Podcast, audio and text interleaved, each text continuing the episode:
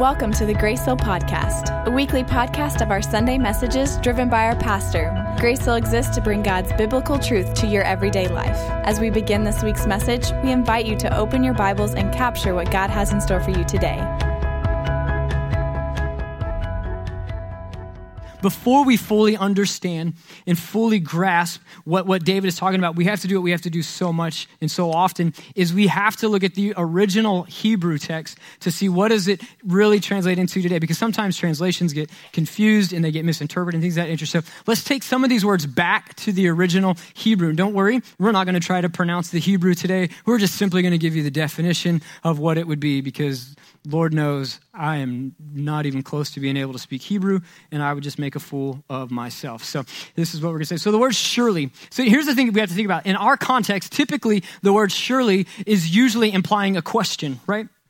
If you've seen the movie Airplane, He's like, surely he can't be serious. He says, I am serious, but don't call me Shirley, right? Okay, so we all, so it's this whole idea, right, where surely precedes a question, like, surely you're not, you know, this. Is, but here we have to look at the original word because it's so different than, than our mindset and our understanding of the word surely. And it actually means this only. So it's a definitive statement. It's not a questioning statement. It's a this, in fact, is happening. Only your goodness and your mercy, only your goodness and your love are, are, following me. And so we have to have that concept and that understanding that, that as he says the word surely, the Hebrew word actually means only. Like this is what is coming after you. It is the goodness and it is the love of the Father. And that right there changes what it is. And you go, man, that in and of itself is encouraging. That in and of itself builds me up. That in and of itself says, you know what? I can take things on. Nothing's going to stop me. Nothing's going to bring me. I can overcome anything because the goodness and the love of the Father is the only thing coming after me. And then the second thing we look at is follow me. The word, the, the follow that is, that is used there means to accompany, to go with, to pursue. Now, I would say this that in this context, to pursue is not an accurate interpretation, but, but to say accompany or to go with, meaning that the Lord's not, his love and his goodness aren't pursuing you, they're there. They've caught up to you and they are going with you. His love and his goodness is surrounding you and walking with you through all things. So that is our framework and understanding through this part as we as we jump into this, as we look at our first thing today is this we must make the Lord our shepherd.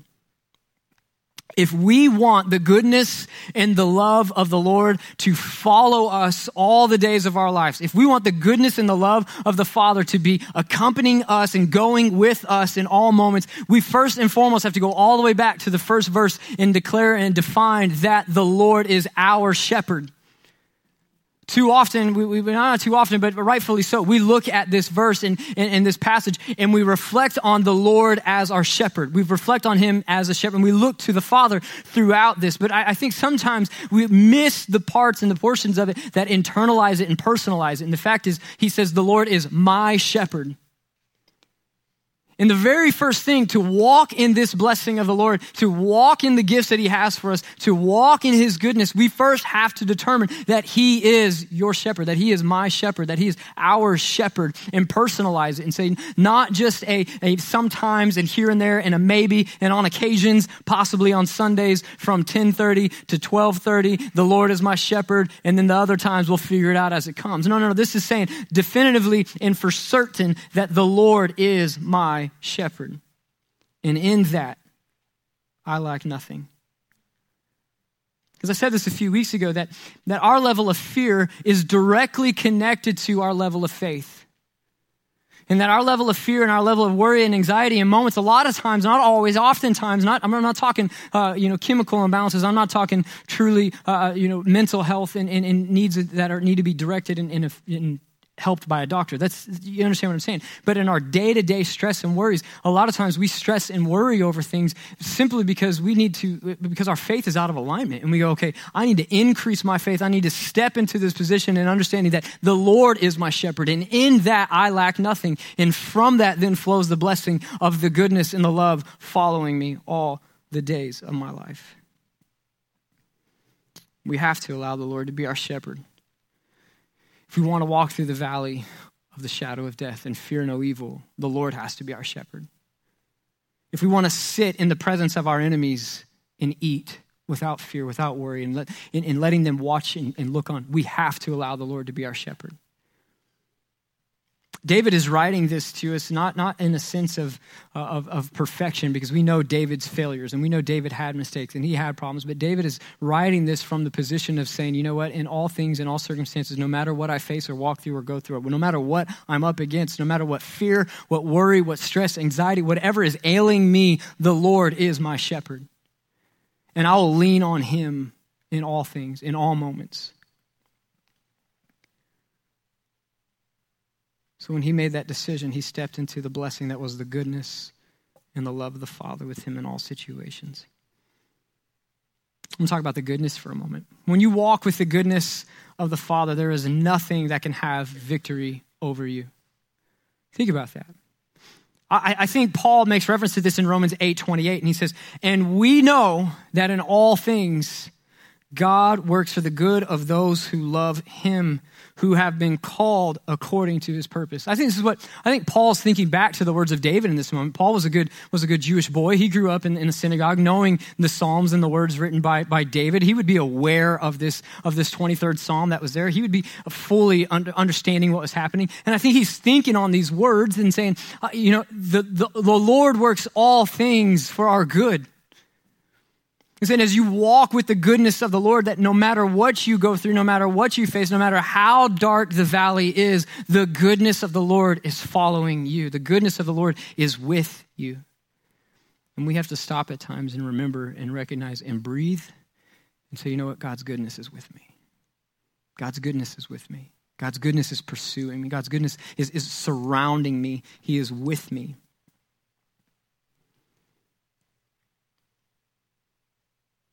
We know He's working everything for our good if we make Him our shepherd.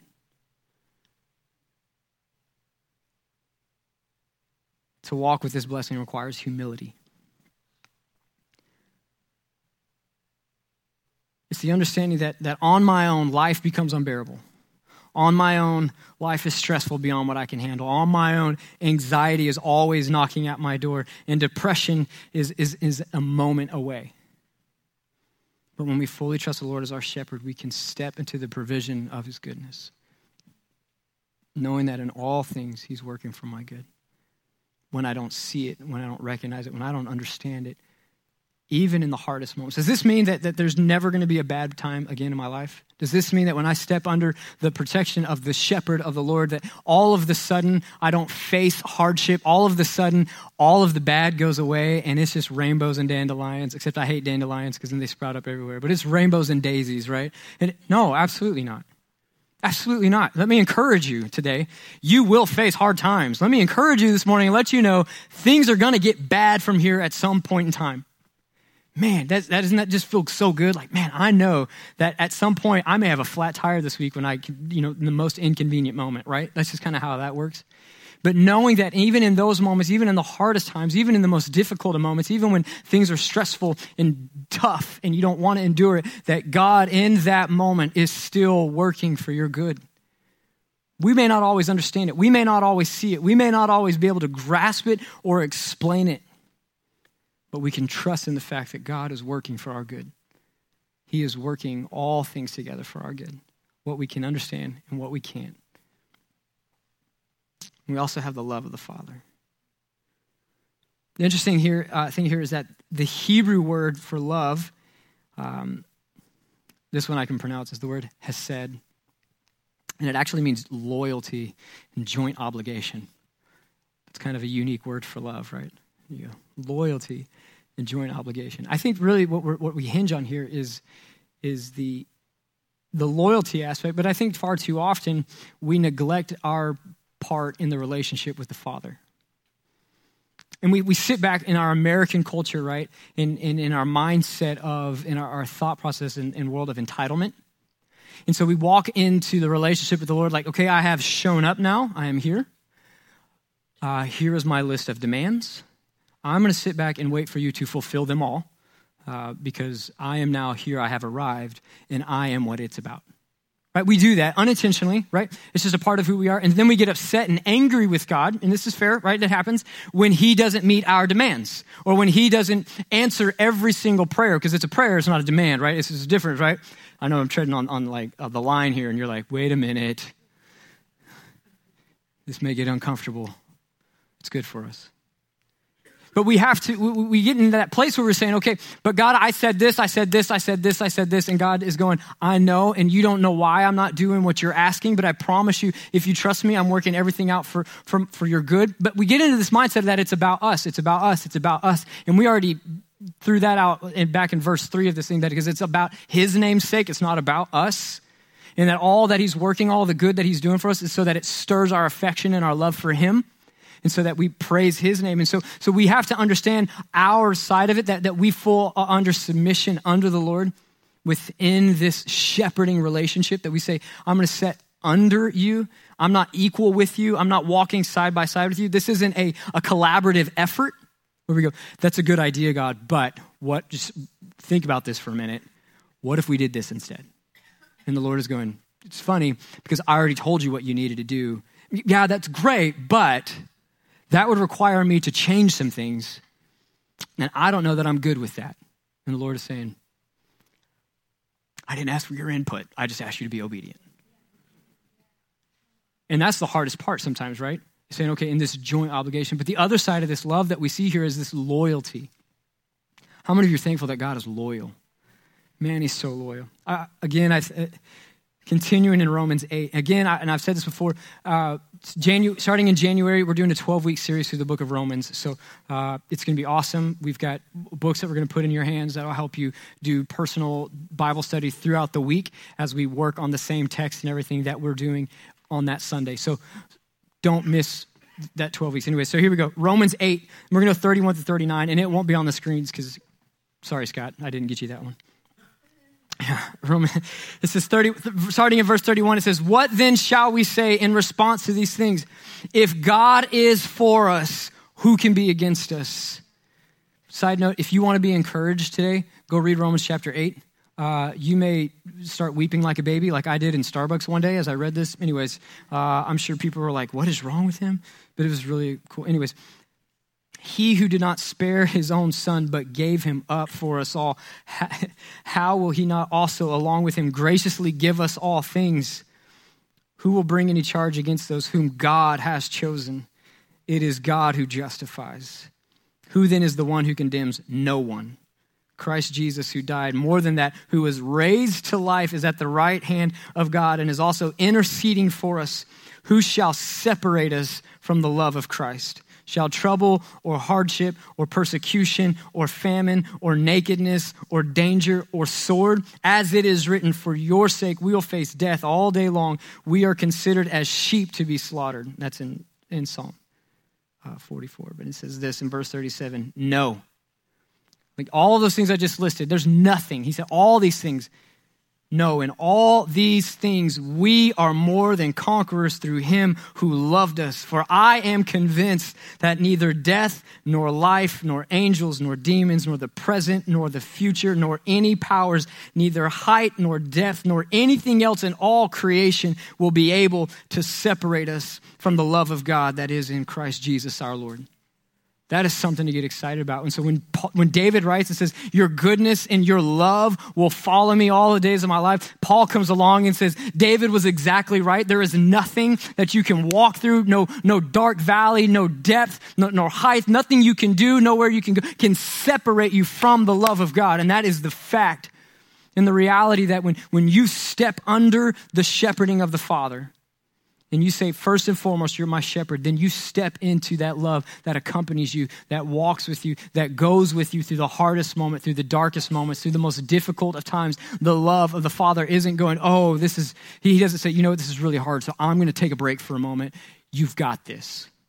It doesn't work that way. He said, My goodness is with you. I'm working all things together for your good. And in that, my love is with you. And I am walking with you through all of this. You are not alone. And in fact, you are more than a conqueror. It's one of my favorite verses in all of the Bible. That there's nothing that I can go up against, there's nothing that I'm going to face that, that is going to be able to overcome me or take me down. Because if I step into and walk in the love of the Father and the goodness that He has for me, I am more than a conqueror. You are more than a conqueror. And that should help to encourage and to build you up no matter what you face. There are things in life that are going to cause stress, right? We, we have stress. We have stress. We have anxiety. We have worry. We walk through depression. We go through those moments, and it's real. And I'm not going to belittle that or take it away, but I do know this that even in those moments, we have a God who loves us enough to stay with us and carry us through. And his goodness and his love will follow us all the days of our lives. He's not bowing out early. He's not getting to a point where he's tired and going, you know what? I just need a break from you for a minute. How many of you know that sometimes with your own children, you're like, huh, you know what? I just need a break for a minute. and aren't we thankful that God doesn't do that to us?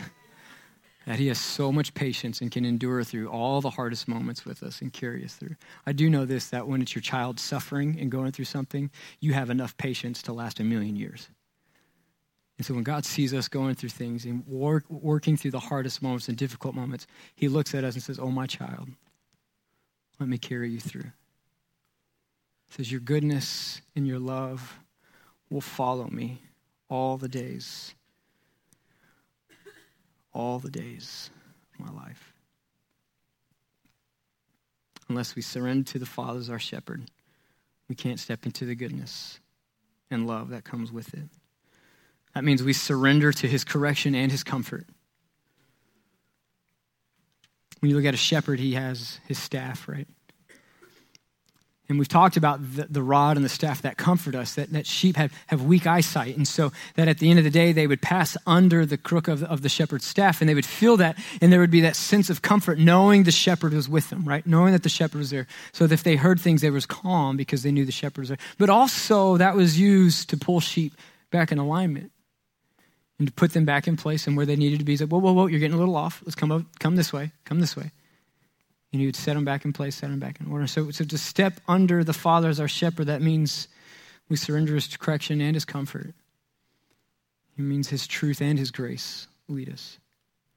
What do we mean by truth? Truth meaning the Word of God is serious about things. It, it calls sin sin, right? And it, and it points those things out and says we're all sinners, right? And if we just leave it at that, that's awful. But if we only preach grace, if we only say grace, then here, here's a statement that I love, and I heard this as a kid truth without grace is mean, grace without truth is meaningless. And so to understand the way the shepherd works and the way the father works is to step into and say, okay, I accept your correction and your comfort. I walk in your truth and your grace. And finding that balance between the two, if you want to walk in the goodness and the love of the Father, it starts by making the Lord your shepherd, first and foremost. We make the Lord our shepherd. You can tweet that out, but don't give me credit. I didn't come up with that. So, does anybody still use Twitter? I don't know. Just kidding. I don't know. I truly don't know. Second thing is this we must learn to dwell in the house we must learn to dwell in the house. The last portion, this, this text is so awesome. He says, And I will dwell in the house of the Lord forever. Forever. So, what does this have to do with our response? You know, so, how do we respond to, to saying, okay, this is what the Lord has done for us, the goodness and the love has come to us. So, how do we respond, right? What, is, what do we do? And, and, and he says, we got to learn to dwell. So, what is this? So, what does it mean to dwell, right? Again, we have to look at the Hebrew text. This is where it gets, it, it can sometimes, it changes and it almost enlightens the meaning, right? It's like, wow, this is incredible. So, the word dwell means this it means to turn back, return to a point that we previously departed to return to a point that we had previously departed. And then the word house is, is palace or temple. Palace or temple. And so, so the word dwell, this is encouraging, this, or this is intriguing rather, that, that it says that it is to return back. So when we think dwell, we think to sit or stay, right? To be in a place. And really, it's kind of the thought of have you ever dwelled on something all day? Like you're thinking about it over and over and over. And it's not that it's continuous and nonstop, it's that you keep coming back to it over and over and over. And sometimes stress in our life does that, right? To where we find ourselves dwelling on the thing that is eating at us, right? The dwelling on the thing that is causing the stress, dwelling on what's causing the anxiety, dwelling on everything wrong around us. And it's, and it's not a constant and continual. It's like we can function for long enough to get things done, but then what do we do? We return back to it. We return back and we return back and we return back over and over and over to the point to where we are not finding freedom or escape from these things. And so, so David is saying, so your goodness and your love follow me. They're, they're, with me. They walk with me through all of these things. And so I will dwell in the house of the Lord. He said, I'm going to return to the house of the Lord. Now, I'll say this. There are two schools of thought in, in understanding this last verse. And, and I would say this. Both of them end up in the same place. And we're going to walk through both. So I don't find fault with any direction in trying to understand what David is saying here. The ultimate way to understand what David is saying would be to ask him. However, he's been dead for a long time. And so uh, we're not even going to begin to attempt to ask him. I don't even think they know where his tomb is at this point. So it would be next to impossible. So it's just not going to happen. So when we're in heaven, we'll line up and be like, David, hey, break it down for me, right? What, what were you really saying? Anyways, so there's two um, schools of thought. And so the first one would be this that, that David is referring to the temple. And he's saying, I will dwell in the temple, I will dwell in a place of worship all the days of my life, you know, for, for, forever. I will dwell in the house of the Lord forever. So, so he's saying, I will keep returning time and time and time and time again in worship to the Lord. I'll keep coming back and saying, Father, thank you for what you've done. And, and, and I think this even lines up nicely with, with verse 3, where he says, And he guides me along right paths. Why? For his name's sake. It's that, that returning to the Lord and returning back in worship and saying, Oh, thank you, Father, for what you did for me. Thank you for what you've done for me, to the point that now it has stirred our heart and our affections for the Lord to the point where we go, All I want to do now is worship you. I want to worship you. I want to exalt you. I want to magnify the name of the Lord because of what you've done for me. Because it's not about us, right? When we understand that it's not about us, if it is about us, then our response is, it's about time you did that for me. If it is about us, it's, it's, it's, I asked for this three days ago, what took you so long? But when it's about the Lord and our affections towards Him, when He does it, you go, oh God, you are so good. We are so thankful for what you've done for us. We are thank you. We, we thank, we're thankful for the blessing that you've poured out. We're thankful for your goodness. We're thankful for your love. We're thankful for all that you have given and done for me. And it just pours over for His name's sake. Have you ever had those moments where you've just walked through the darkest moments and you find yourself in a moment of worship or a moment of prayer and you're pursuing the Lord, and all of a sudden there's just peace in the midst of the storm, in the midst of the valley, in the hardest moments, in the darkest times. And you find yourself in that moment dwelling in the house of the Lord. And it's as if the weight is lifted you can finally breathe for the first time. I've had those moments myself, right? I've had those moments where it, it seems as if the Lord has just walked away, right? We can be real. We can be, and we know He hasn't, right? Yet in, in our perception of where the Lord is, it's like, where are you, God, right now? Where are you? And the Lord is saying, I'm still here if you'll just pursue me, if you'll just find me, if you'll just come and dwell. I've shared this before, but there's an old couple riding in the truck together. He's driving and she's sitting in the passenger seat, and she looks over and sees a young couple in a truck next to him, and she's sitting in the middle seat right next to the driver and, and the young man there. And she turns, the, old, the older woman turns to her husband and says, Remember when we used to sit like that? And the older man turns to his wife and said, I'm not the one that moved.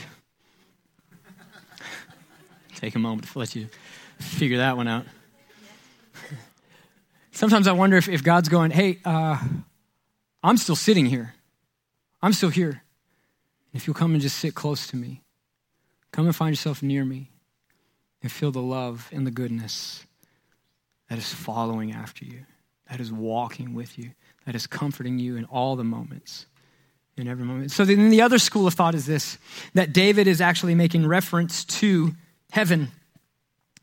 And so, kind of the argument, I'll throw this out there real quick. So, kind of the argument is one goes back to verse three, saying, well, no, it's got to be returning to worship because the house he's referring to, the temple, and it's for the name of the Lord, so it's worship. And others say, well, David couldn't live in the temple. Nobody lived in the temple, and why he couldn't live there forever. The only place he could, so, so now you know the, the kind of the, the theologians' discussions on these things. Some of them are so petty and useless that I go, how about we just let the word of God correct us and change us and make us more like him, and then we'll just move forward? It's good.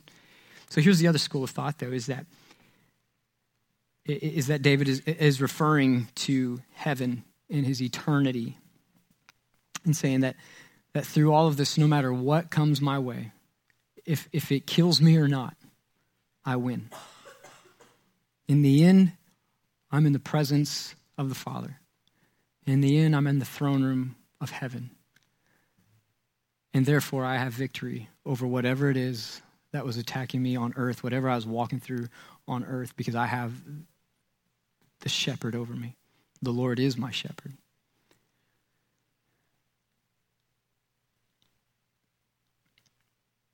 Jesus kind of speaks and uses similar language in John 14 as he talks about heaven. And he says this He says, Do not let your hearts be troubled. You believe in God, believe also in me. My Father's house has many rooms. If that were not so, would I have told you that I am going there to prepare a place for you? Jesus saying, I'm not lying to you. Believe me. And if I go and prepare a place for you, I will come back and take you to be with me, that you also may be where I am. You know the way to the place where I'm going. Thomas said to him, Lord, we don't know where you are going, so how can we know the way? Which I think is a logical question in the moment. Thomas is a pretty logical person. Jesus answered, I am the way, the truth, and the life. No one comes to the Father except through me. See, David obviously is writing this pre uh, Messiah and pre uh, death and resurrection. And, and so there's no reference to Jesus and his understanding of salvation and, and, and how it you know how the plan ultimately would unfold in this moment. So David, as he's saying this, he's saying, I'm going to go to the house of the Lord. I'm going to dwell in the house of the Lord. And Jesus is saying, my, my father has a house. There is a home. And there are, there's so many rooms there. It's this massive, massive place where you can come if you follow me there, if you, if you, if you walk with me there. And then what happens in eternity? Now, I know that the only thing, we're not just going to worship all the time, but in eternity, what happens? Our hearts are going to be so stirred for the Lord and so overwhelmed by the goodness and the glory of God that we will worship him we will fall at his feet and worship the Lord. And we'll be in eternity with the Father. And all it will do then is forevermore stir our hearts to worship him because it's for his name's sake. So, what should our response be to all that the Lord does for us and, and, and with us and carrying us through? It should be to worship the Lord. It should be to praise the Lord. It should be to bring glory and honor to the name of the Lord because that's his desire is for his name to be lifted high. And the word tells us that if his name is lifted high, right, that he'll draw all men unto him. So as believers, our response to the goodness and the love of the Father is to worship him and to glorify him and to magnify his name in all that he is. Here's the coolest part of all of this as we kind of bring to an end these last four weeks, but it says, well, under the old covenant, the sheep would die for the shepherd. Here's what I mean the shepherd being the common man, just the everyday people. And in the old covenant, there had to be a sacrifice made to atone for sin right? And you look in the Old Testament, and there was this huge ritual and a whole long thing, and the spotless lamb would be brought to the temple and sacrificed and laid on the altar, and it would be given for the, the forgiveness of sins, right? That was the process. In the new covenant, the shepherd died for the sheep. In the new covenant, the shepherd died for the sheep. Jesus, the good shepherd, lays down his life so that we his sheep may have eternal life. Revelations 7:17 says, "For the lamb at the center of the throne will be their shepherd. He will lead them to springs of living water, and God will wipe away every tear from their eyes." All the stress, all the worry and anxiety, all the tears will be wiped away.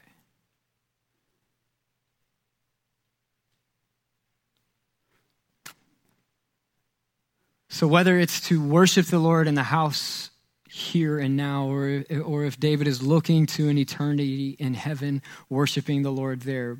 Either way, our response is to worship the Father and say, God, we thank you for your goodness. And in that, there is peace that overwhelms. In that, there is freedom from the stress and the worry and the anxiety and the depression and the things that so easily weigh us down and easily pull us away from what God wants us to be and, and who He wants us to be and what He wants us to do and accomplish. How many of you know that stress is the fastest way to, to, to restrict what you've got going on because you go, I can't because this is going on. I can't because anxiety is terribly debilitating. And if the enemy can use any tactic in your world to keep you from fulfilling your, your purpose in accomplishing what God has called you to do, he will do it. He will do whatever he can to slow you down, to knock you back, and to keep you away from your destiny and what you're supposed to do. And the Lord says, That's great. He can try all he wants, but remember, only the goodness and the love of the Father are following you forever. I'll invite the worship team. Throughout this series, we've talked all through this, uh, this 23rd Psalm and, and, talked about how if the Lord is our shepherd, you know, then, then, then we should lack nothing and we feel that there is a, nothing in which we need because we've fully and securely uh, uh, placed ourselves under the leading and the guiding of the shepherd. I think sometimes one of the hardest things to do is, is the, the humbling stage of saying, I have to become a sheep when so many of us feel like we are so good at shepherding our own lives. And you go, man, I, I wonder if at times the Lord's like, man, I care for them. I, I watch out for them. I protect them. I, I feed them. I, I, send them out to graze, and still some of these sheep bite me. Like, what? That's just the nature of sheep, I guess, right? And yet, even in that, the Lord goes, Come back over here get back in a line, you know, get, get back where you should be, come back under my protection. Let me lead you still. And it's that process. Aren't you thankful for sanctification? because, man, oh man, uh, we would be a mess if not for the process and the grace of the Lord to help us and lead us and walk us through growing and becoming like Him. But as we bring this all to a close, one of the things that I want to do and the things that have been on my heart is first and foremost, at the end of today, I want to take time to pray with you. If you go, I'm, I'm dealing with stress, with worry, with anxiety, with depression, whatever it is, I, if you're carrying those things and it is weighing you I want to pray over you. Um, I believe this, and, and, the New Testament agrees with me. And so, rather, I should say I agree with the New Testament. And he says, you know, through the laying on of hands, I, you know, I believe just that there's something that happens when we unite and we come together where two or three are gathered and his there he is and it's right. So so i want to pray with you and i want to pray over you and i want to ask that the lord will strengthen you and that you will feel him close in the hardest moments. Thank you for listening to this week's podcast. Grace hill is always about knowing god and growing in god and we want to hear from you if you have a prayer request or a question, you can email us at info at gracehill.cc.